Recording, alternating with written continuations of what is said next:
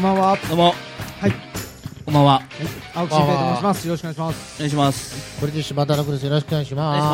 ますす。えー、竹内義和です。よろしくお願いしおます。願いします。いやーということで、はい。えー今は、うんあのベストオブザスーパージュニア、はいはい今日決勝戦なんですよね。はいはいはいは新日本プロレスのね。い。ですよね。はい。で、あのオスプレイ選手と、はい。まあ櫛田選手が、うん。ねやっているとおう。いうことですが。串田でしょうね、多分ね。おうおうおうおう。うん。は皆さんどう予想してますか。決勝のカーね。決勝のカードあそうですかはよ予想してありました？あの、決勝のカード。串田は残ると僕は思ってましたね。ああ、うんはいはいはい。うん。うんはい。僕もそれは残残ると思ってました。あの、はい僕的に、僕的にですよ。あの、いろいろ。ろ営業等を考えたら。うん。はい。はい。予想がね。はい。うん。あのー、だから営業等を考えるとですね、はい。あの、この岡田ケニーはケニーですね。おー営業等を考えるとおーえー、内藤棚橋は棚橋ですね。おー営業等を考えると。ええうん。あのーやっぱりね、あのこうどういうのかな、あのこう盛り上げるためにどうしたらいいかっていうことっていうのは常にやっぱりまあ考えるじゃないですか、はいはい。で選手もそうだし、スタッフもそうだしね、はい。お客さんもそうだと思うんですよ。はい。どうなるかどうなるかってね。うん。でその時に例えばまあ岡田和親、まあ、絶対王者ということでね、はい。君臨さすというのも一つの方法なんですけども、あのーまあ、あれだけこのなんていうの体格があってね、はい。で運動神経がいいじゃないですか、だからまあこう盤石な部分っていうのはすごくあるでしょ、はいはいはいはい。これがまあアントニオ猪木っていうのはね、うん。ちょっとスキニーな感じがあって、うんうんえーなんかこうハラハラさせてくれたじゃないですか、岡田っていうのはちょっとこうなんか、まあ、ちょっと馬場に近いというかでかくって。ね全盛期の馬場に近いというか。そうなんですよ。じゃあの馬場なんですよ。ねえ。うん。フィジカルがそうなんですよ。うん。だからこう本当の絶対王者になってしまいかねないっていう気がするので、うん。やっぱりケニーかなと。はい。でなるほど。えーでまあ、僕僕的ですよ、ちょっと営業的に言わせていただければ、えー来年の1.4は、はい。あのケニー、岡田、もう一回やるで岡田が勝利してはい。大団円を迎えるみたいなね、うん。ような図式であってほしいみたいなね、うんうん。はい、その中でいかにすごい試合をうっすしていくかするかっていうことでしょうね、ですけどまだ大変ですよね。でもすごい試合するっていうのも大変ですね、ん。前が長丁場すぎたのとやっぱりそのね昨今怪我が多い中うん。もう一度大技どうなんだろうって言われてるっていう中ではい。いい試合をするって大変ですよね。そうですよね、で一つ一つやっぱりもう重くしていってるじゃないですか、わうん。技的なものをね、はい。スリングブレードとかでももう本当に叩き落としてる感じになってきてるでしょ、だからああそこまでやっぱりちょっとやらないと説得力がなくなってきつつあるっていうね、うん。その大変さがあるじゃないですか、ええええええ。まあ、その辺も含めてね、はい。あのーエスカレートさせていくっていうのはね、まあ、選手頑張れっていうようなことでいいと思うんですけど、まあ、どこにこのある種の限度を置くか。うん。方向的に違う方向にどうやって持っていくかっていうのことでしょうね。うんうんうん、ただもう本当に重い、辛いという方向にこう走ってしまうのか、あーもう本当に危険なことをやりますせという方向に行くのか、あーね、そのいわゆる技の攻防を見せていくのか、真剣勝負に近づけていくのかとか、まあ、いろいろあるじゃないですか、まあ、それどこにこう置くかでしょうね。うん。うん。うん。うん。はい。僕はあのオスプレイがね、うん、あのー勝つんじゃないかなと思ってたんですよ。連勝連、連覇、連覇です。あ、連覇ですね。連覇ですよね。うんうん。で大阪城はヒロムとオスプレイっていうんで、うん。クッシーのね話はもうちょっと引っ張るんじゃないかなと思ってるんですよね。はあはあはあはうん。なんかちょっともうあの立て続けに負けたじゃないですか、うん。上半期で、はい。パパッと負けて、うん。ここでまた回収しちゃうとうん、なんかちょっと早いっていうかねもうちょっとなんか引っ張るかなっていうふうには思ってて、かといってクッシー、まあ、あのある程度のところは行っとかないと、はいはい、うんちょっともうねえー、なんでしたっけ、ROH のうん。チャンピオンにもなってるし、はいはい。そこはさすがにちょっと顔立てたりして。はい。で、まあ、オスプレイかなっていうふうには思っていたんですがね。ほうほうほう。うん。うんあまあまあどうかわからないですけど、はい。ね今日ね決まるわけですけど、はい。はいはいまあね、そんなことあくまでもね、そうそう想像ですそからね。れぞれのそうそうそうそうそうそう。うん。そうですよね。えー、ってことでですね、はい。はい。あのーまあ今日のテーマ。あ今日のテーマ早速言っちゃいますけど、狭山と狭山と前田ってことで、はい。あのーこれ聞いてピンとくる人と来ない人っていると思うんですよ。ほうほうほうはあほはあうん、特にあの今のプロレスをう。うん。見ている人で、はい。はえっ、とまあ30代い。うん。まあ、僕なんか30代半ばと言っていいぐらいのうん年齢なんで、うんうんそれぐらいの人ってあんまピンときてない気がするんですよね。来ないでしょうね、なんせ狭山がね辞めたのがだいぶうん。早い段階で辞めてるんで、まあ40以上じゃないとピンとこないでしょうね。そうそう。40以上で当時見てた人じゃないとっていう、うん。あのーまずそれ当然ですよね、僕らもやっぱりその小学校から中学校にかけてプロ野球見始めましたけど、もう川上哲治と言われても、もう歴史上の人物でしたからね、うんうんうんやっぱりもう長嶋はそろそろ力衰えてきてはいてはい、あの王選手の方がね、やっぱりこう活躍し始めてて、えーぐらいの時なんですよ、だからそれ以降のメイ選手っていうのは、本当にもう、うね、書籍であの紐解くぐらいしかなかったので。うん本当にそれが活躍してたことを知ってる人とかいうのたくさんいらっしゃったと思うんですけど、はい。僕らがしたら全く関係なかったですからね、うん。うん。そうですよね。それと同じだと思いうんですよ。や本当に一緒で、狭山と前田なんかすごく好きな人がねいるんですよ、はい。そのワードを聞くと、うん。あっと言ってなんかちょっと、あのすわっみたいな感じで、はい。あのー立ち上がりそうな人がね、うん。いたりしてなんでかなっていうふうに思っていたりあの頃の熱でしょうね。ね。まあやっぱ、うんまあまあ、うん。お同じ世代はもちろんやけどやっぱその、時代はね同じ時代を体験してるというのが一番なんで、それこそ先ほどおっしゃったその川上選手の昔の野球みをもう一回見たかって、うん。熱は伝わらないですよね、うん。ああいい選手だなとは思っても、その時代を体験してないんで、そう。っていうことですよね昔の映像を見たかってっていう。うん。だってね、あのほら今ねあーその将棋でもそうだしあの卓球でもそうだけど若い子がはい。すごい人が出てきてるじゃないですか、はいはい。13歳の卓球の張本君とかね,、もう他のえーレアンドね昨日の平野さん、27歳、ん。あの子の卓球とか見てたらもう新時代の卓球じゃないですか、うん。でそれをやっぱり今の子たちは現役でとして見てるわけでしょ、あのだからまあそこから始まるわけじゃないですか、言うてみたら、僕らやっぱりあの、ね、愛ちゃんとか、うん。あの辺がこう出てきて、出てきてえーなんかちょっと頑張ってる子がおるなみたいな。ほいつも泣いてるな泣いてるなみたいな。ね。もう負けたからって泣くのよくないよとかね、うん、でしょ、そういう。そんなことをの小さい頃見とってんねや。んそうそうそう。そうだからそれとも今の子たちは全く違うから、うん。プロレスもね、今本当に現役で見てる子たちっていうのはやっぱり小学校ぐらいから見始めると思うんですよ、そういう子にたちにとって、まあ、我々がやっぱりあの前田と狭山がいてっていうのは、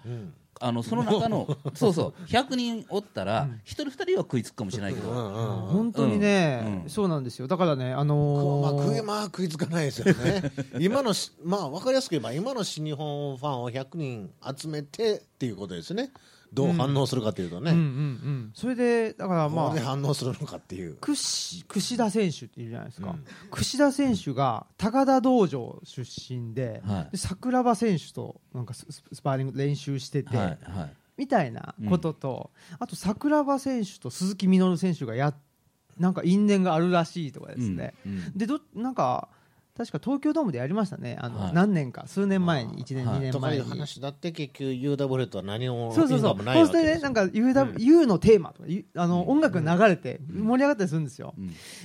で、なんか僕も、ああ、あの、いい曲だななんて思って。はい。はいいい曲でどっかで聞いたことあるなあこれ山崎和夫さんのあそう。テーマ曲だわとか思って、はいはいあ山ちゃん山ちゃんとか思って、うん。山ちゃんキックたくさん使ってつたあの、ね、使ってたなとかそういうような、うん。あのイメージなんですよ、はい。だから UWF っていうのをぼんやりとは UWF 聞いたことはあるしでそれを作ったのか中心人物だったのか、まあ、前田明という人がいると、はい。佐山悟ってタイガーマスクの人だよねみたいな、うん。結構あのバラバラにバラバラ情報が。ね、でも狭山が大河って分かる時点でまあまあそこそこ分かる人ですよ。狭山って誰やってなる人も多いしそれはねでもやっぱうちの親の世代がうん。タイガーマスク、あのーすすごいっていう感じで、うんでタイガーマスクの中身の人は佐山悟っていう人だみたいな,、うん。なんかそそういう情報がちょいちょい入ってきてて、はいはい。であのタイガーマスクが活躍したのが82年と3年ぐらいですね、はいはい。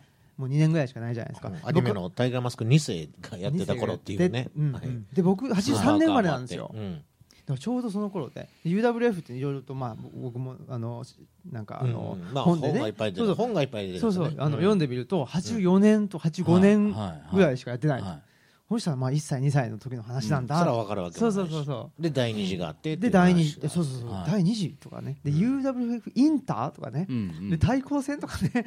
なんかそういうんでねそう、バラバラなので、でユーインターも新しいんだけど、今のファンはユーインターすら知らなくそうでて、すね。高田信彦を見て出てこいやの人でしょあっていう。そうそうそう。う。んね。プライドでやっててテレビに出てる人だよねっていう人なんで、うんうんプロレスラーとしては前高田を見てないんですよね。確かにそうはいはいはい、うん。捉えきれないでしょ捉えきれない。ね。うんうんうん、いやそれはもうやっぱりあの僕ら熱心に見てた僕らがやっぱり記憶の中でね積み重なってるだけで、うん。あのそういうその部分と今の人たちとうんが話してもね、うん。それはやっぱり わからない、そうですね。その仕方なく。だから、僕ら逆に言えば、はい。あの私事ですけども、うん多分その1983年生まれでしょ、はい。先生はね、はい。僕は1955年生まれなんですよ。はい。うんね、ほんだらやっぱり20いくつの時じゃないですか、うん。はい80何年でそうですね。で部長とその頃におった勤めてたところから、はい。僕は新日本プロレスの合宿道場に電話入れるわけですよ、なぜかったらタイガーマスクに、うん。あのイベントを頼もうと思って、そのイベント会社にいたからね、ほんで出たのが当時人気絶頂ですもんね。そう。出たのがタイガーマスク自身だったんですよ、びっくりしたんですよ。自分で電話に出た。で自分で電話出て、電話番みたいにしてるわけですよ。でなんでタイガーマスクが。うん、なんで電話番してんのかなって不思議で すやんか、ほんであの、いくらで出てもらえますって言うたら、簡易簡易マスク、うん。なんかもうぺちゃっとしたマスクがあるんですよ、はい。あの口が大きく開いた、はい。あれだとね、えー日立て60、おう60万。うん、そのこの頃ですよ、うん。1980年代ですよ、わ今でいやいくらぐらいですかね、やっぱり何百万まあまあだでしょうね倍はするでしょ。100はするでしょうね。確実にあります。よ、だって僕のその時の給料が8万ぐらいやったからね。うん、だからか。それのまあ5倍はい。6倍ぐらいは一ですよ。回ちょろっと出てるんですよ。ね、ほんで、あのほんで完璧なフルマスクというの。あのやつやったらはい。150と言われて、あ。うん、うわーって思ってちょっと返事待ってくださいっつって、うんあのその時にだから僕は狭山とやり取あいやりしてたんですよ。でもすごいですね。分かったんですね。うん。わかりますあの電話のわかります。はいはい。声で。あこういうのも分かったし、はい。あの本人が私です言うとったから、はい。はい、それ、それ、それ私ですって言いながら中のことをしたら悪い人じゃないですよその時なんでそう彼が言うたかって言ったらね、あの要は直でやろうと思った節があるんですよ。あはいはいはいはい。中を通さずに通さずに。会社を通さずに。ね。あらまはい、あ本当ですか？タイが直通の電話番号やったから。でそうでしょうね。抜かれますもん。ちょっとそうまあ。そうなんですよもらえないですよ。あの吉本もそうですよ、でも、大体直で行こうとするんですよ。行。こうとする。はい。うん。あはいはい。ほい。で、あんまりやってると怒られる怒らね。ん。だから直で行こうとするんですよ。すごいですね。その頃ね、もうだからもうタイガーマスクは引く手あまたやったので、もうそういうイベントがまあ目白押しですから、うん。それは新日本にはえらいお金が入ってきたわけですよ。はやっぱ猪木さんがね、はいははい。いえこれ放送されてんだ、でも今気がついて、まあ、はい。まあいいや。まあいい、まあいいや。ばいややばい。まあいい。まあこれはね、まあまあまあみんな知ってることです。はい、みんな知ってることです。まあ猪木さんがね、はいはいあのアントン・ハイセルアントン・にでも。ハイセルハイセルにっていう会社ですよね。どんどん。僕もそれはあの本で知ってそれはまあ、皆さんは、い。有名な話です有名なはい。話ほんでそれをね、幻の会社なんですよ、はい。実態がなかったと言われてんだけど、はい。それがまさに実態があるかのごとく写真入りで、はい。その会社の、はい。ずーっと毎週毎週紹介してたのが「週刊ファイト」なんですよ、ほー。悪いっすね週刊ファイト。うん週刊ファイトなんですよ毎週毎週あの アントン・ハイセンのことを、え？ー素晴らしい会社だっつって、え？永久にこうなんかあのこ永久？うぐるぐるぐるぐる回か永久期間じゃなくてあの永久期間ね違うの。牛のあの肥肥料、肥料ね。肥料からね。バイオ。バイオでこうなんかですよね。うん、いろいろやっていこうだからちょっと発想としては今のそうですそうです。ねうん。先取ってますよね。先取りすぎてね。先取りしすぎたと。はい。技術が追いつかない時点で発想だけが先取りしすぎてる。はい。はい。だからその頃ね、みんなね、ああいうの、大体レスラーってああいうのにね、取りつかれてね、誰でしたかね、あの、ほら、あの、タイガー、タイガーハンターというか、小林、はい。小林邦明あさん。はいはい。うん、トラハンターね。トラハンター。あの人が取りつかれたのが、どっかのところの白い砂ですよね。おおあの、こう、きめの細かい白い砂がどっかの海岸にあんだって、うん外国の。はい。はい。で、そこの権利が、はいあの、あると。はいで、その砂を打ったら1兆円になるという。どういう計算なんですかこれ すごい量あるからね怪しい です。そういうような話が蔓延してましたよ。ははあすごい世界やっぱりちょっと怪しげな世界っていうか、はい。はい。ですよ不思議なんねですよね。体が資本の世界なんでね体いつ壊すかもしれないっていう中でう、んなんかそういう意外と不不思議なものを信じちゃうんですそうなんですよ。うんうんそうなんですよ。うん。リタイア後の生活とかあれですかねまあ、というか、あのもう考えつつですけど、なん。かそういうね、まあ、あの生命判断じゃない。あれで変な名前に変えたりね。ああそういうしますよね。人とかみんなね。みんなしますよね、はい。たあの高田信彦さんもはい。名前変わってるじゃないですか、ええ。あと船木選手とかも名前変わってるし。したパンクラス宮の選手戸選手パンクラスの選手みんな変な当て字でしょ。うん。うん。うんあれはなんだあれもなんかキラキラネームの走りみたいな感じでしょ。そうそうですねあだから見る人がいるんですよ多分。でみんな頼みに行って。頼みに行あーほんだらなんか適当に言われるんですよ、うんはい。うんうんああだこうだっつって。あだでも不思議でしょ？レスラーって己の体が資本でそれで信じて戦う人なのに、うん。案外そういうスピリチュアルなのに。そうそうそうはいはいはいはい。本当ですね。ええ。いやなんかですねまあその UWF っ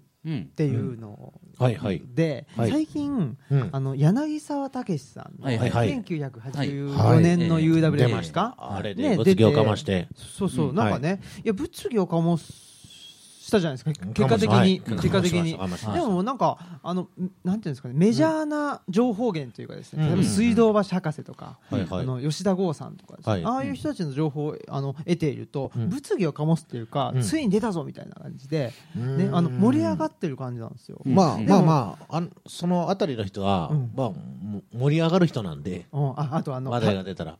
玉袋水太郎さんとかね。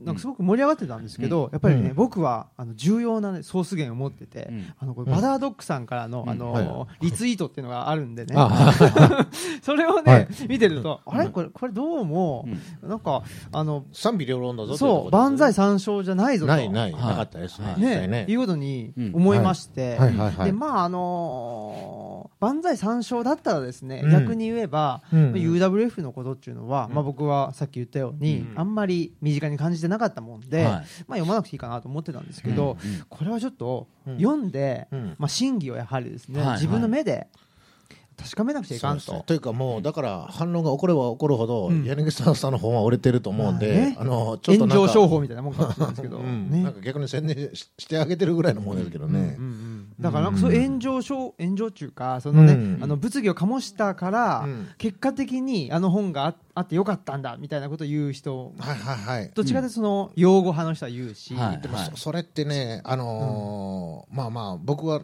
まあまあいろんな人と話して最終的に僕はあの本は、うん。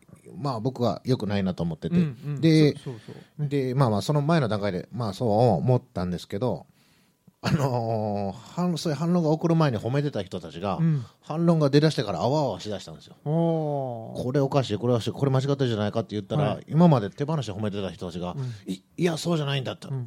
でこら見てごらんこんなふうに議論が起きてるのはこの本のおかげだよって、いや褒めとって違うその褒め方してないやろ初めはっていうねあのー僕まあだから、はい。その UWF の成り立ちみたいなところとか、はい。現場でまあある種うん。横で見てた面もあるので、うん。はい。で柳沢さんともね、ええええ何回かお話しさせていただいたこともあるし、うん。はい。あのーまああー田崎健太君というね、うん。人とも僕もね何十年も知り合い、うん。はい。でそのそこで一つ言えるのは、柳沢さんのあの UWF の本っていうのはね、柳沢さん自身がね非常にまあロマンチストなんですよ。はい、だもうそこに尽きると僕は思うんですね。だから UWF というもののそのある種の批判もしくはある種の肯定、その両方ともやっぱりロマンから来てるんですよね。ううんん、だからロマンというのはあのちょっとリアルではないんですよ。うんうん、だから、ロマンというのはどちらかといえば、まあ、プロレス寄りというか、うん。猪木寄りというか、うん。そこから、まあ、あの発せられてるものであって、うん。柳沢さんというのはある種その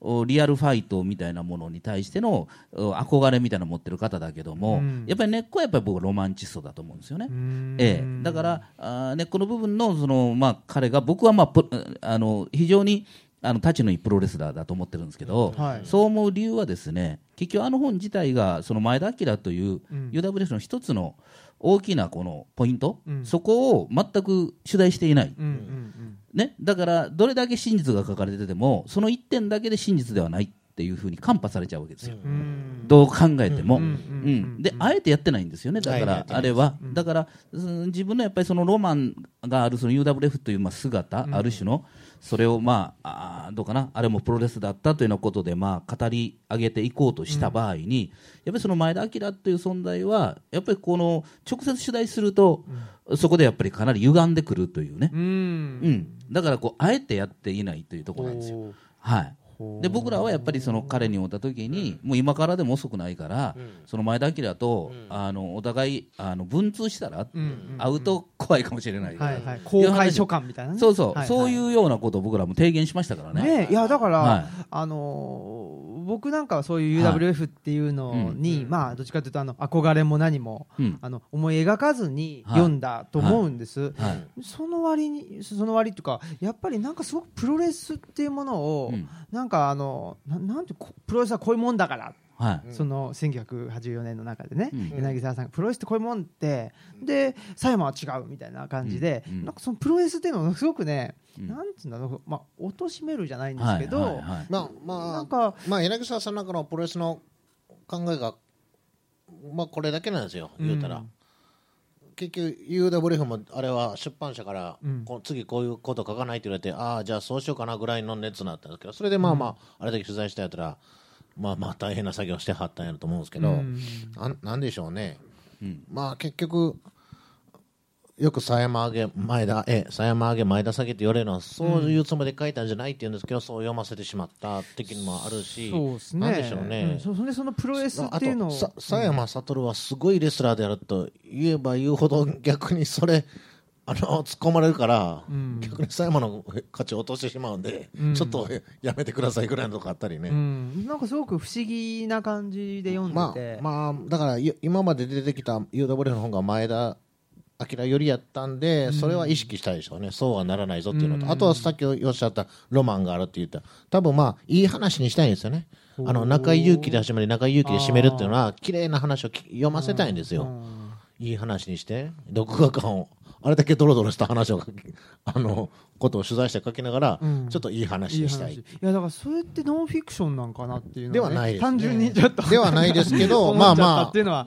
まあまあ文章が達し文章力達者なんで、うん。あとまあまあ頑張って取材されたんで、まあまあうん読みやすかったし、うん。まあ物議あすごく読みやすかったです、まあ物議かますのはっていいことだと思いますね。あいいことですか。はいある意い。いことだと味、思います。だからあのいいいそのカテゴリー分けとしてはいかがかと思うけども、まあ、ある種、そのモキュメンタリー的なね、うん。はいはいはい。あそういうその、まあ、映像でもそういう手法があるじゃないですか、うんで厳密に言えばそのドキュメンタリーと言われているものものももだってやっぱり編集してるわけだそうからなんですよ。あの本当のドキュメンタリーなんていうのは基本的にありえないわけでどこまでそこに近づくかというようなところを一つの起点にするならば、うんうんうんうんあの全てがやっぱりプロレスと言えないこともないんですね。うん。プロレスの中にはやっぱりそのある種お互いの思惑の中で、えーどっからどこまでがプロレスを超えた部分もあるとか、えーどっからどこまでがやっぱり相手のその、ね、ことを考えて思いやってやるという部分もあればいろんなことがあるじゃないですか、うん。それはやっぱり2人の世界やから分からへん、うん。だからでそこの心の中まで我々見ることができないから、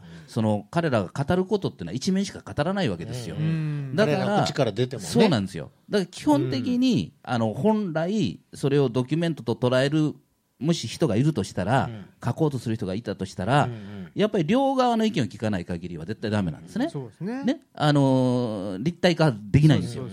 でだから、その UWF を書くときに、やっぱり前田明を取材していないということは、ある種ドキュメントとしては致命的な部分もあるんですね。うんうん、これは、だからやっぱり前田と狭山がおって、あとはね、まあ、副次的に意見聞くっていいんですけど、基本的にやっぱり前田と狭山、そして本来であればその、そこの両側にまたがった田中翔吾っていうのがいるから、やっぱりここをどう抑えるかですよ。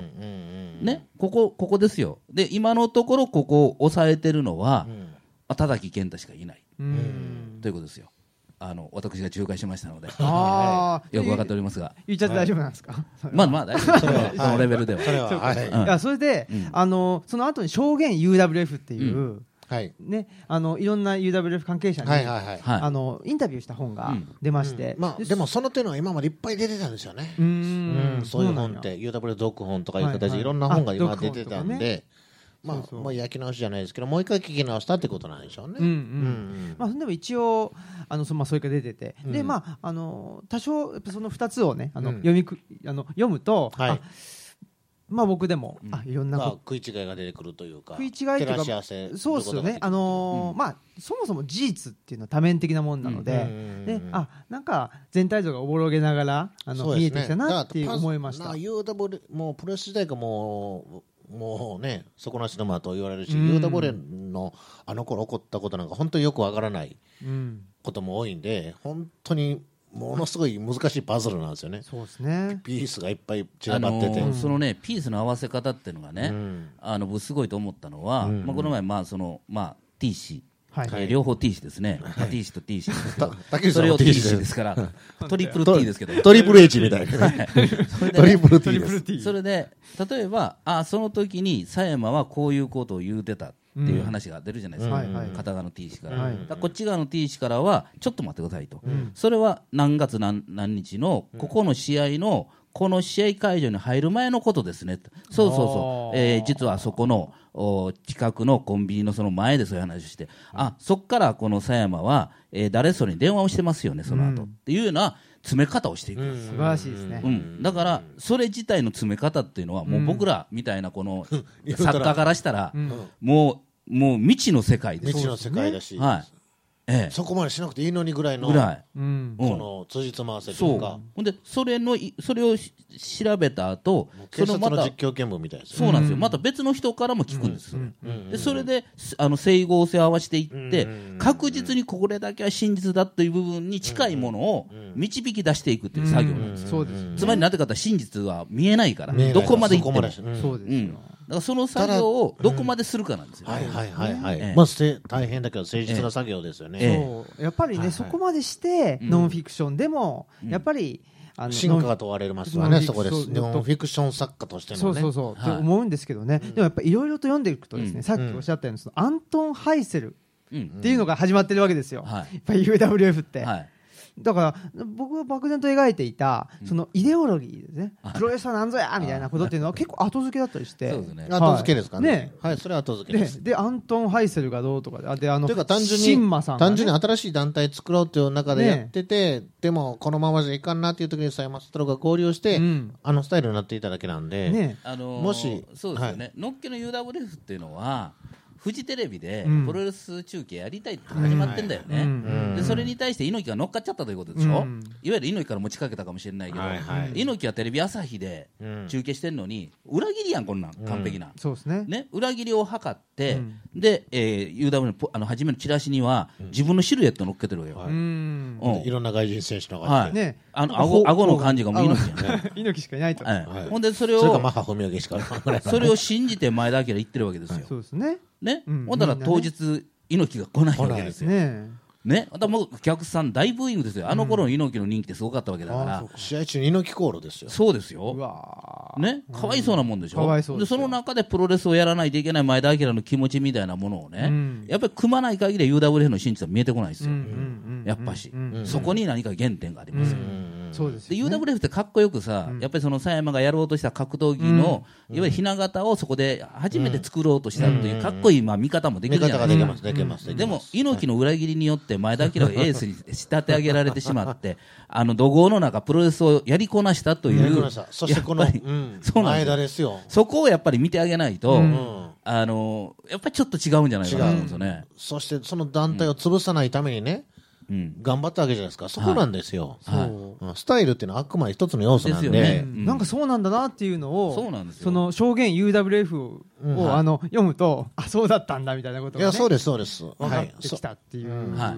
ことだったんです、ええほんで、ええやっぱりその中で、さっきおっしゃってたその田中翔吾さんっていうのは、実は竹内さんからちょいちょいお名前は聞いてたんですけど、まあ、空手家の人なのかなっていうぐらいしかなかったんですけど、これいろいろ結構出てくるんですよ田中翔吾さん、ええ。で結構キーマンっていうかね。そうですね。でもう一人あの庄司コンチャっていう人も出てくるわけですよ、はいはいはいあれ怪しい、怪しいと。であこういう二人がね、まあそのレスラーじゃなくて、はい。い、るんだと。はい。いうことをちょっとえあのあまあその辺も小田口さんに、お聞きしたいなっていうふうにはえ、わかりました。はい思っておりますので、じゃあこの後もうこの放送終わった後、そうですね、はい。放送終わった後に。これからですよ、皆さん。今から来ても間に合いますよ。ああそれとあと IGF は今どうなってるんだっていうね、IGF はい、やっぱりもうどこまで行ってもそういゲうことです。ノムがね。はいということで続きははい。会場でどんどん盛り上がっていきます。ので、はい。会場の方よろしくお願いします。はえー、てなことで。はい、はい。とい会場で。会場ですね、はい。ということでですね、はい。はい。いや本当にその田中翔吾さんって、なんかあのー竹内さんの、えっと、お話を聞いてたら、はい。前田明の空手の、はい。まあ、師匠。師匠。うんうん。っていう感じだったんですけど、はい。結構あの証言 UWF を読んでると、うん。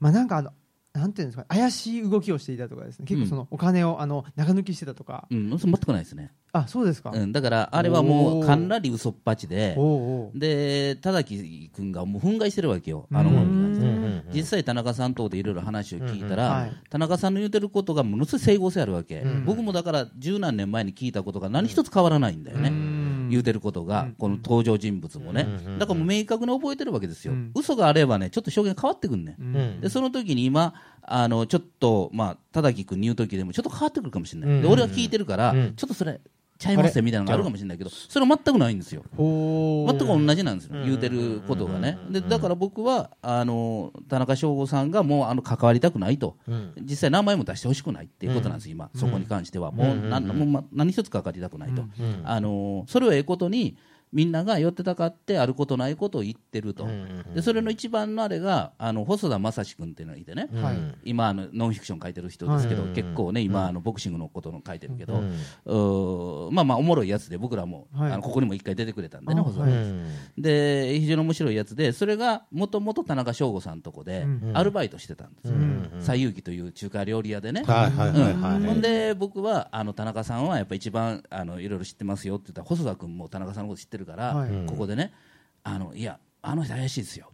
あの人はあれですよとかいろいろ言ってたわけですよ、うん、あれだしこれだしとか言ってね、はい。うん。だからこの人まあバイトしてたし田中さんのとこでやってたわけだから、すごいそれは俺よりも知ってんだよと思ったわけ、うん。うん思ったわけ、だからそのもうもちろんその細田とは、はい。もう田崎君もよう知ってるし、はい。そのね、柳沢さんとかもよう知ってるわけで、はい。仲間みたいなもんやからね、はいで田崎君と僕あの大阪でね、うん。あの田中さんに会った時にね、その話が出たのよ。うん。細田正史って知ってますか?」っつって「田中知らへんな」とか言って「えどんなやつ?」って「いやこんなやつでちょっといろいろ言うやつなんですわ」と「今ちょっと頑張ってるんですけど」つって「おー知らんなそんなやつおったのかな」とか言うて言ってたのよ。でまあアルバムみたいなのがあってね、はい。それビーって見てたのよ昔のやつを、はい。昔のねあの西遊記の社員旅行の写真が出てきてね、こうみって集まってるわけ。昔のえったい昔のやつやねんね、もう西遊記初めてな何年目かぐらいの、ほんまにだいぶ前ですわ、で僕らこう笑いながらね、ここに映ってたりしてねとか言って細田がつって、見たら映ってたのよ、はいちゃちゃちょけた格好して、はいあこいつこいつとか言うて、ん。だ